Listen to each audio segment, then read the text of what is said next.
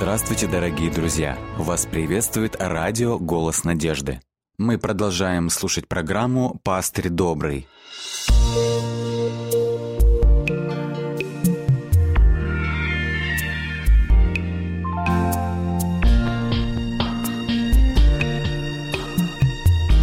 Программа «Пастырь добрый».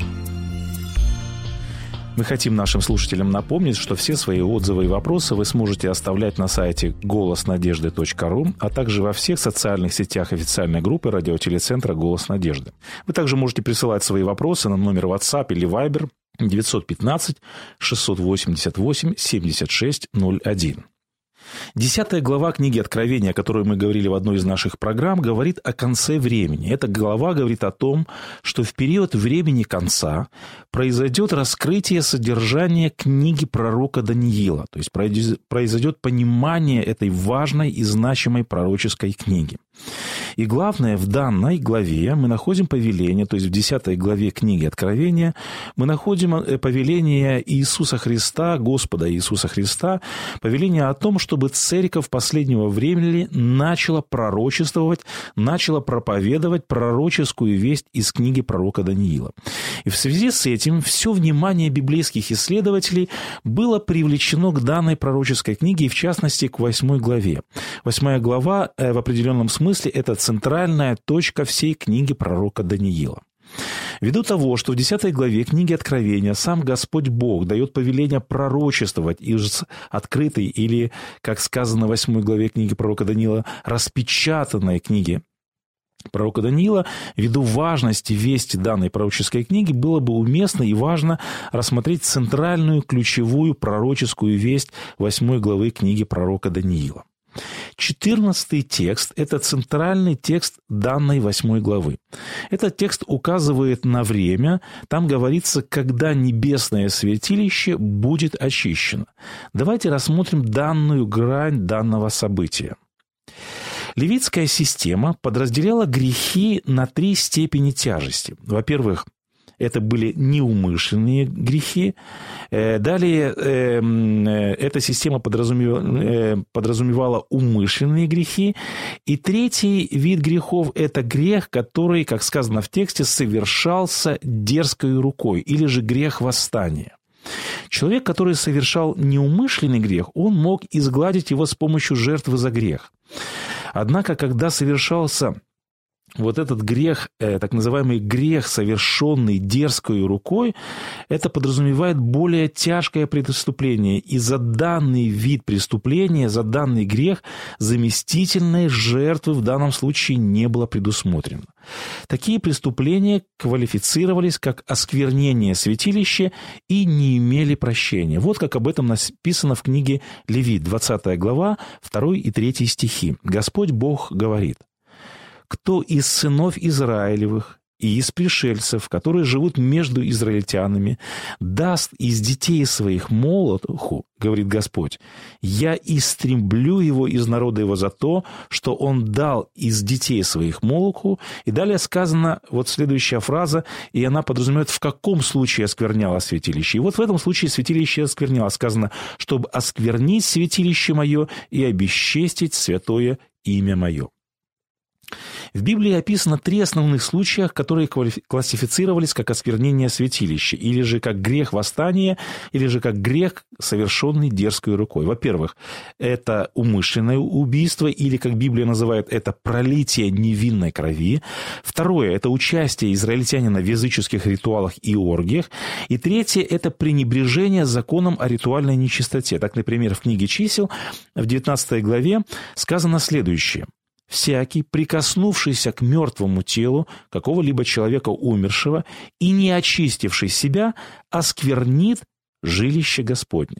Далее сказано, если же кто будет нечист и не очистит себя, то истребится человек тот из среды народа, ибо, и вот далее следует снова же фраза, ибо он осквернил святилище Господа. Давайте посмотрим далее.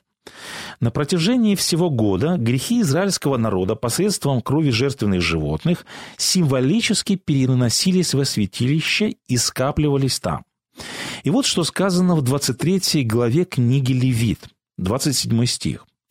Также в девятый день седьмого месяца сего, день очищения, да будет у вас священное собрание. Смиряйте души ваши и приносите жертву Господу. Синодальный перевод дает название этого праздника и называет его Днем очищения или по-еврейски Йом-Кипур. Этот праздник являлся центральным во всей левитской системе служения.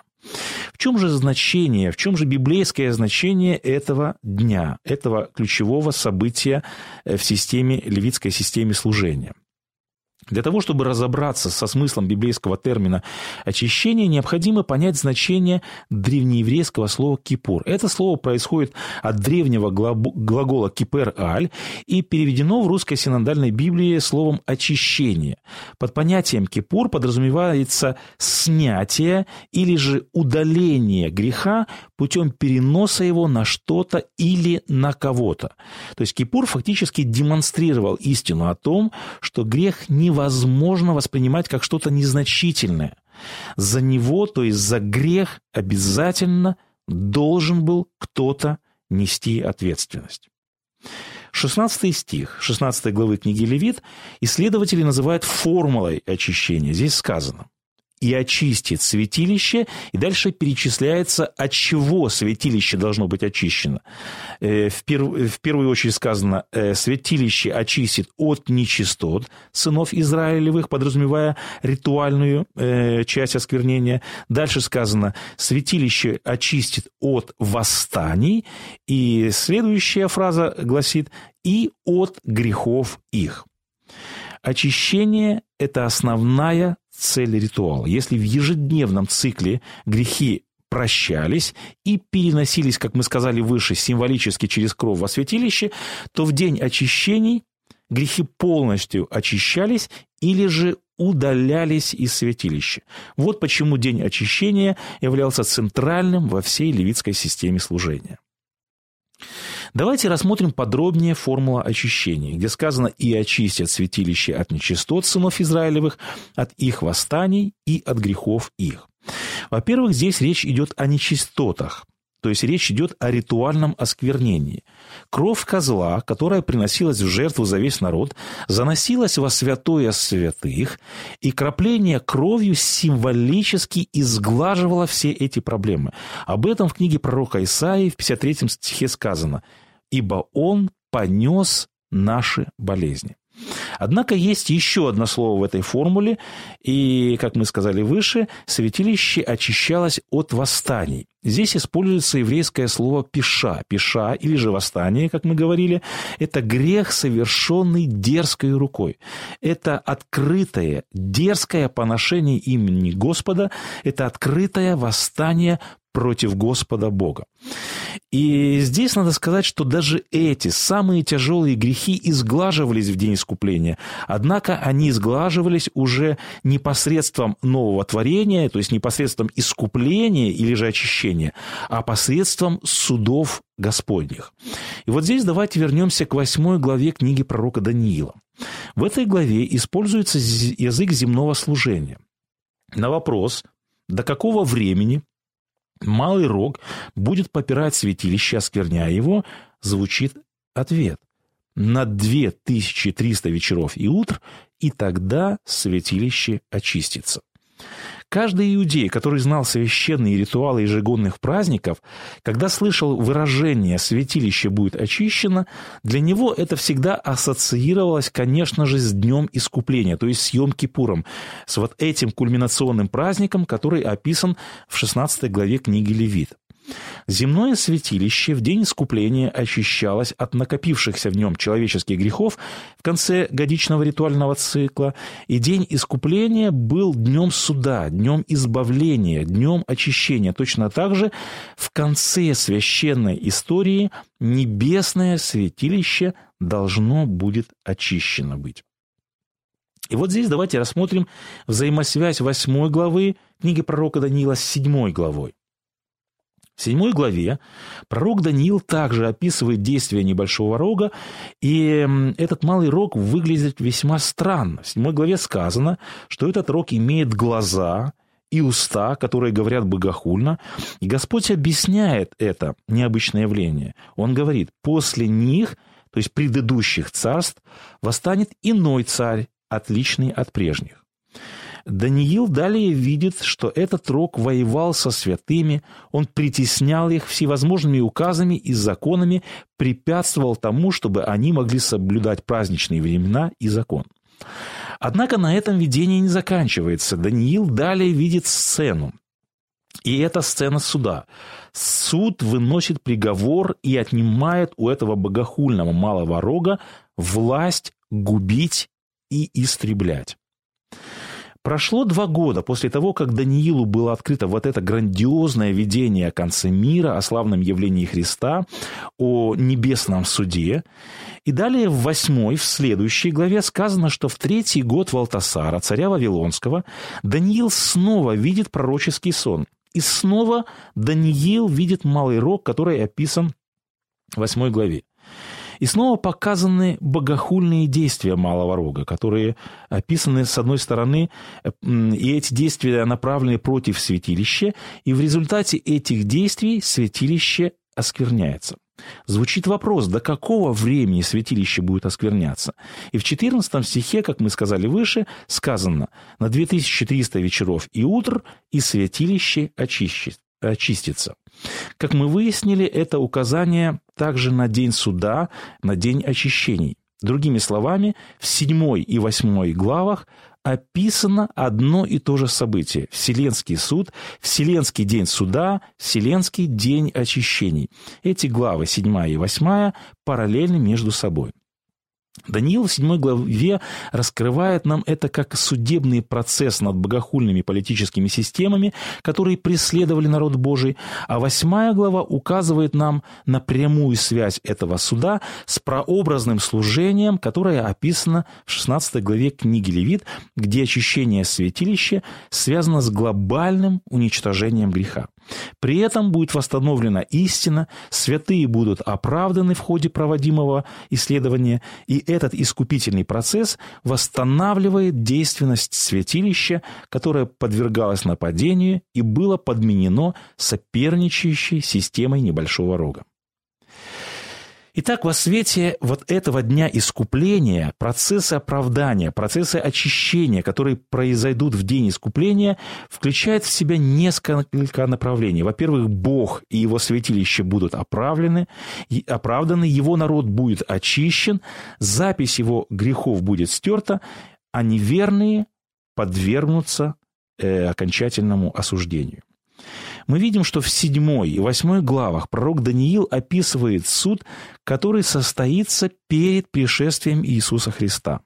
Библия повествует нам о двух судах. Один состоится перед возвращением Христа, это следственный суд. Другой же, как мы видим в книге Даниила, сказано, имеет место после возвращения Иисуса Христа.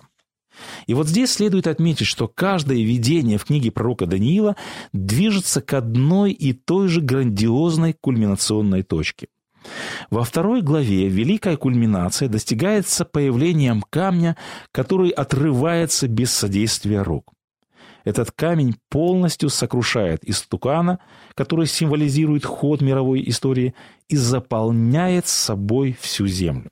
Затем Господь Бог устанавливает царство, которое, как сказано в тексте, вовеки не разрушится, и царство это не будет передано другому народу.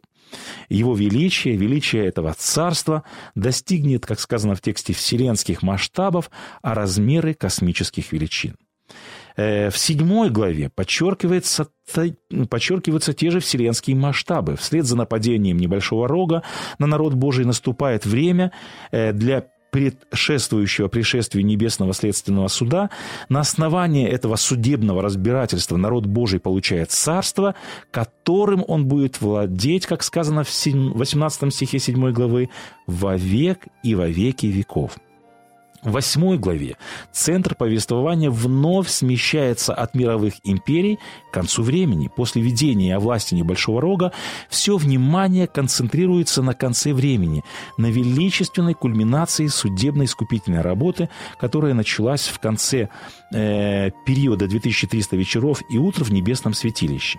Эта работа по очищению, по восстановлению и по оправданию охватывает как небесное святилище, так и земных святых. Э, в 11 и 12 главах книги пророка Даниила последняя великая последовательность событий вновь переносит нас от мировых империй к концу времени. На этот раз искупительные результаты предыдущих искупительных сцен становятся очевидными через победу над грехом, воскрешение святых для жизни вечной. Соответственно, великой кульминацией книги Даниила – является, надо сказать, не суд, несмотря на то, что это действительно важное событие для народа Божия. Все повествование книги пророка Даниила э, ведет нас к эм, э, воскрешению, ведет нас к новому веку, э, ведет к тому событию, когда без содействия человека утвердится вечное царство. В плане Божьем – суд перед наступлением нового века предназначен принести спасение истинно верным Ему. Окончательной кульминацией всей книги Даниила, ключевое место, в которое занимает восьмая глава, является воскрешение верного народа Божьего. Грех, смерть и все, что с ним связано, будут побеждены раз и навсегда – наступает новая эра, которую наполняет лишь несокрушимое и вечное царство святых. Наконец, все старое ушло, и наступило все новое. Жизнь, вечная жизнь ожидает каждого, кто верой будет оправдан на божественном суде.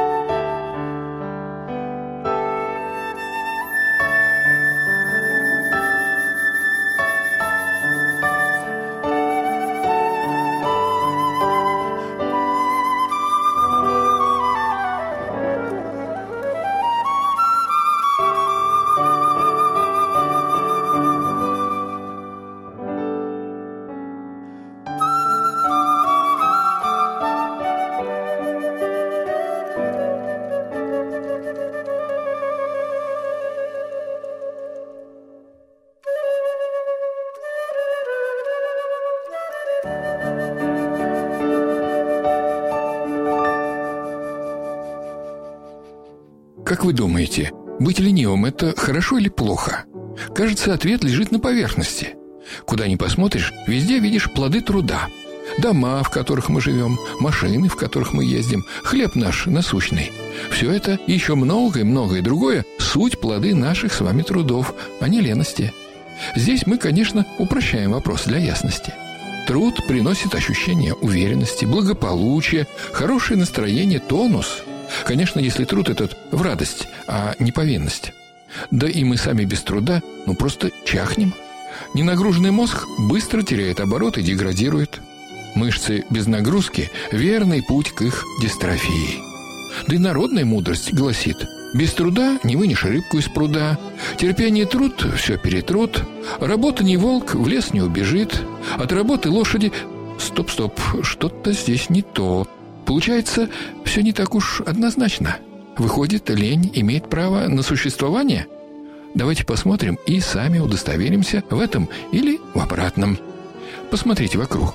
Наша леность – это величайший двигатель прогресса. Лень выходить из дому придумал человек себе автомобиль. Лень долго трястись по ухабам. Пожалуйста, вам самолет. Ох, как не хочется подниматься по лестнице. Подумали, посчитали, поэкспериментировали, и перед вами гостеприимно открываются двери лифта. А ведь у истоков всего этого стоит лень, которая так печется о нашем удобстве. Вспомним Емелю. Ведра от проруби сами носили ему воду домой. Разъезжал Емеля на печке, опять же с комфортом. Причем герой этой сказки – персонаж совсем не отрицательный. Что-то в нем заложено привлекательное. Как вы полагаете? Психологи, между прочим, считают, что лень иногда, ну, не всегда, бывает даже спасительна. Она дает нам с вами немного перевести дух. А вот Библия дает такой совет. «Пойди к муравью, ленивец, посмотри на действия его и будь мудрым». Нет у него ни начальника, ни приставника, ни повелителя, но он заготовляет летом хлеб свой, собирает во время жатвы пищу свою.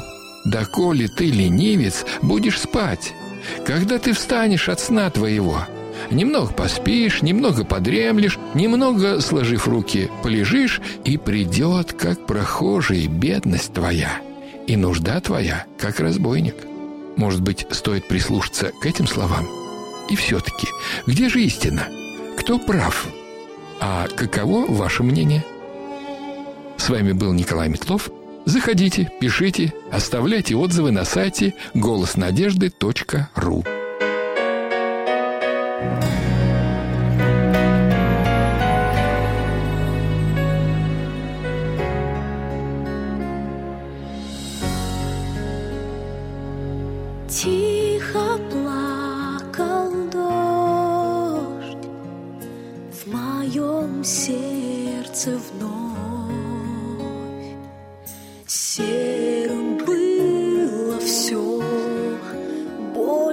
разрывала душу, во мрак влекла ее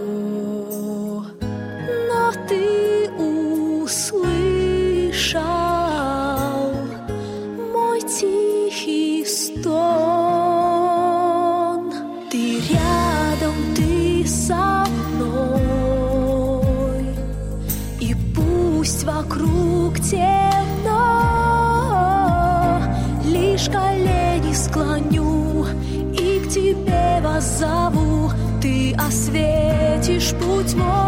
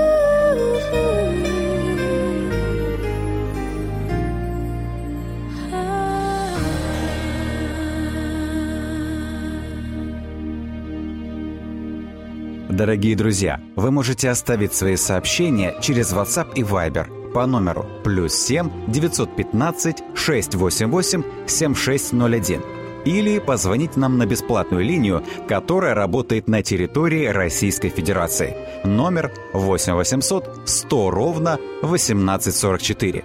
8 800 100 ровно 1844.